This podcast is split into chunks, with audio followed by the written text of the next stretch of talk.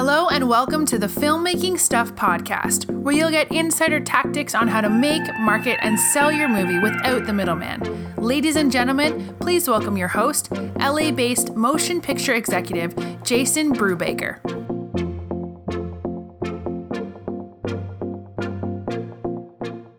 Hey, filmmakers, Jason Brubaker talking to you from sunny Southern California. Welcome to today's show. This is actually part two of a three part series on how to make a film.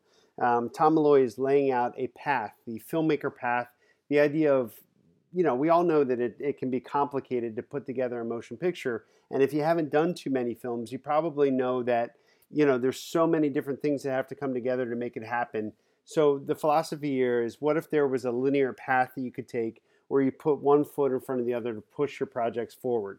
Now, Tom's going to talk a little bit more about what that means, um, but you know, for now, I would just say that if you haven't listened to the previous episode, you're going to want to go back and listen to that either before or after you listen to this episode. And you're probably going to want to save all three of these episodes and share them with your friends. Uh, so, with that in mind, hey, Tom, it's, it's great to have you back here. I uh, can't wait to hear what you have to say about uh, this step in the path. Thank you, Jason.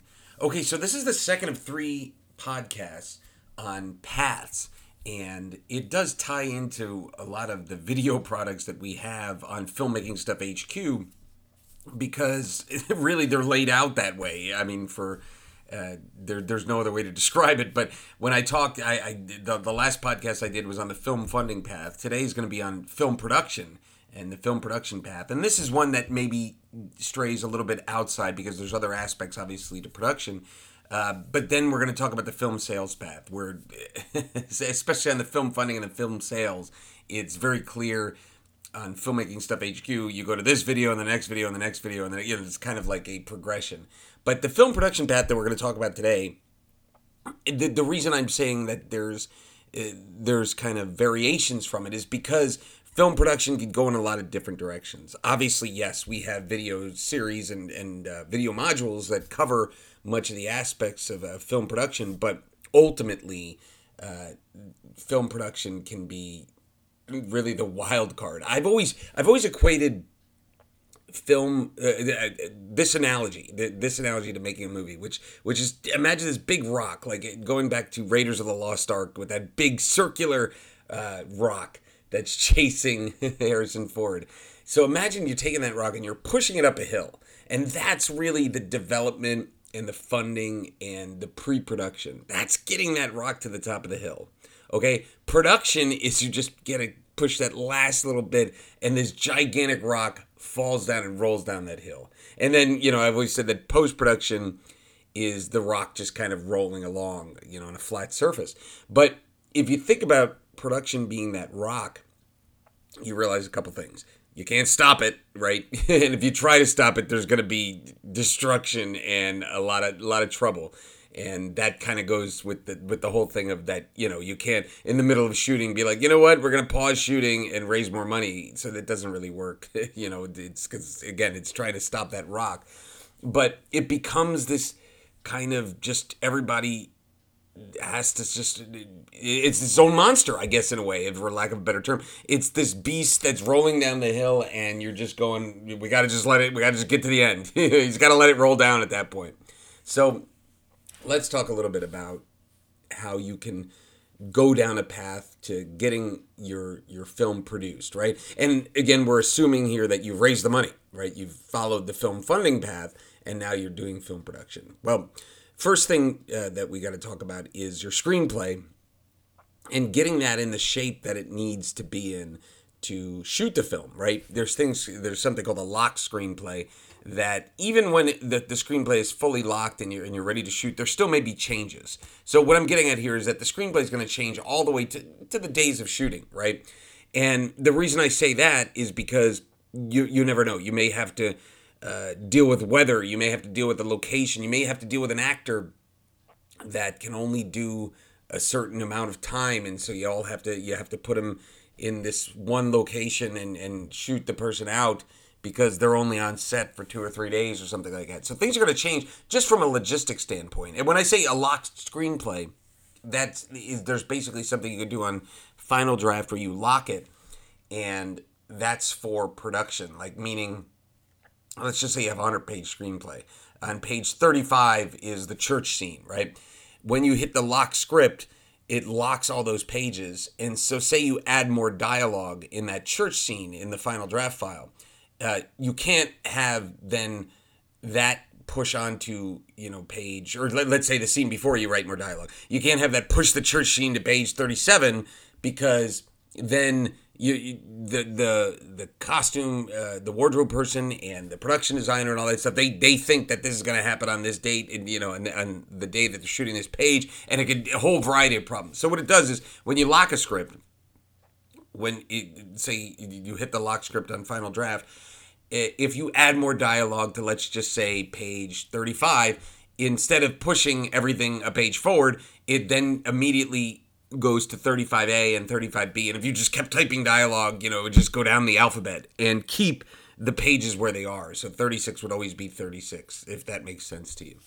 Uh, then that's what a lock screenplay is. So there's so many aspects to getting the screenplay right and you may have to change character descriptions based on the people that you cast, right? You know, and there might be some cast requirements that you have to do based on financing, and that all happens, you know, and that's kind of going back into the financing thing and and uh, vested interest for raising money and all that stuff. But the key is you have to get that screenplay to the the perfect shape that it's in. Um, there's a, a module that we have called the Filmmaker Action Pack, which kind of gives you a zoom out of everything that you need to do as far as is film production goes, as far as you know the pre-production, production, post-production, and then moving on after that point. And the key that I would say there is that once you have that the, the financing in place, things become almost like a process at that point. You know, it's it's like at that point you, the, the financing is the thing that so many people don't understand and, and don't know how to do. Um, there's a lot of people that do understand the nuts and bolts film production process. And the good news is, if you've raised the money correctly, you can hire those people. So this might be the time if you're going, I really have no idea how to actually get this, you know, from the starting line to the finish line. This might be when you want to hire the right people a good line producer, a good assistant director, a good production manager uh, that you can bring on that has done this before and knows how to get it from point A to point B, B being the finish line. Um, but something I really want to talk about here, especially as you're keeping in mind that you want to sell the film ultimately, is there's a, a, a, module that we have called attract and cast name actors. And, and again, I'm, I'm always tying this to the modules that we have because there is a path that, that you follow when you're when you're in uh, filmmaking stuff HQ. But the key here is that name actors and, and uh, sellable names are really what's essential.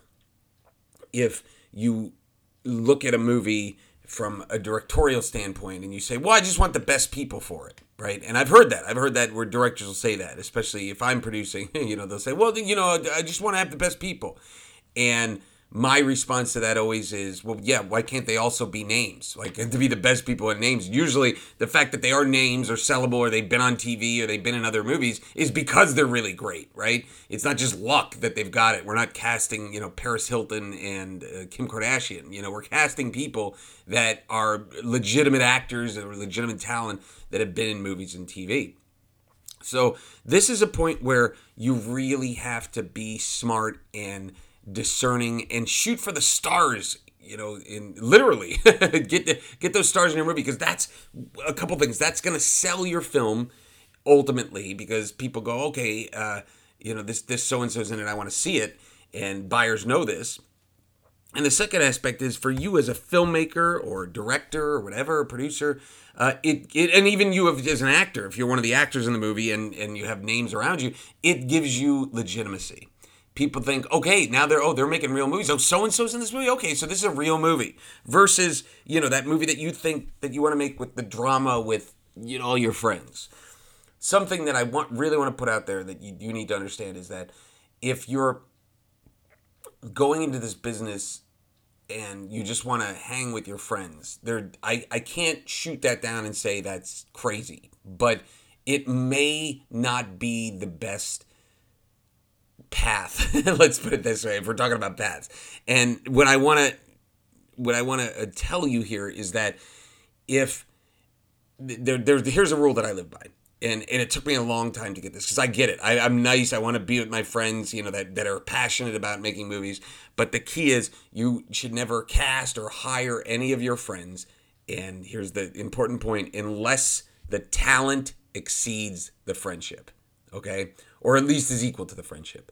But if you're trying to be the nice guy and you're just like, dude, it's so fun. I love drinking with this person, understand that that production window, let's just say it's a month or so, where you're getting hang and you're drinking, you're having a good time, and you know they're they're also acting and all that stuff. That's that's it. There's that. It's over at that point. And when you're you're in post production, it's just you and a couple different editors and and the VFX people, and, and it's such a small crew. So that that whole thing where oh the production, it's it's not lasting forever, folks. That's the key. It's almost like you're just putting this band together. You're playing a gig for a month, and then it's over, right? So uh, then you know that good time that you have with your friends where like you know the, the, person was really funny but you know not great on camera well they're not great on camera forever that lasts forever do you understand that so I've always said that the number one person you want to work with is the friend or the cool person that is great at their job. The number two person is the person you're not friends with, or there may be a jerk,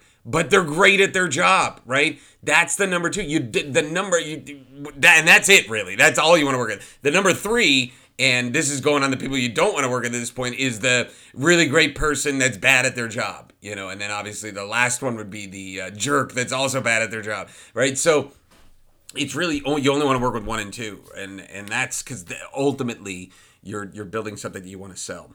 Um, we have a, a huge video series called Bankroll, Bankroll Your Film, which is talks about the start from the idea to the concept to pre to development to pre-production to production to post and then to sales, and that's kind of the big overall. I think there's 83 videos in it, and I bring this up because it there needs to be some logical path in your mind. And that's that's really what these podcasts are about. And paths it that bankroll kind of lays it out in this whole order and the the, the whole uh, kind of uh, direction that you want to go in when as, as far as putting a film together and it, you need to understand that there is a direction you're going in which is the direction of finalizing that movie and eventually selling it how you get there could be a maze of, of things, you know.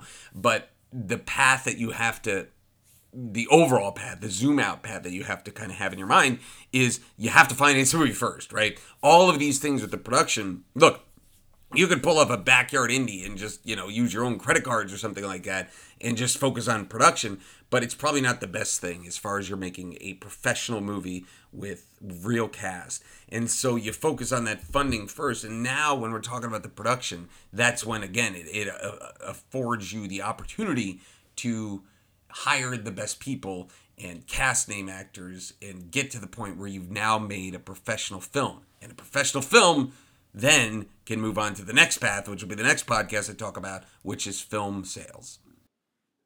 Hey, Tom, awesome, man. Thanks so much for coming in and talking about film production. Um, you know, you just got done, I guess, producing yet another feature film. Um, I saw recently you also have a studio credit in that movie called Lansky. Uh, for those of you that haven't seen Lansky, you're going to want to check that out and look for Tom Malloy in the credits. Um, but with that said, you know, I, I love working with Tom because he's teaching the stuff that he's actually doing, and and I'm sure that translates to you. Uh, he mentioned a few different things that we do behind the scenes. Um, if you want, check out some of our offerings over at Filmmaking Stuff HQ. Um, and then also, like I said at the beginning, if you haven't listened to the previous episode on film funding, you're going to want to go back and do that. So, again, this is part two of a three part series that we are loosely calling the Filmmaker Path and I hope you enjoyed it. Uh, don't forget to share this podcast with every filmmaker you know. Uh, they'll thank you for it, and I will too. Thanks so much. Thank you for listening. This has been another episode of the Filmmaking Stuff podcast with Jason Brubaker. If you like our show and want to get more filmmaking info, make sure you check out filmmakingstuff.com and join us every week for new filmmaking tactics. Until next time, take action and make your movie now.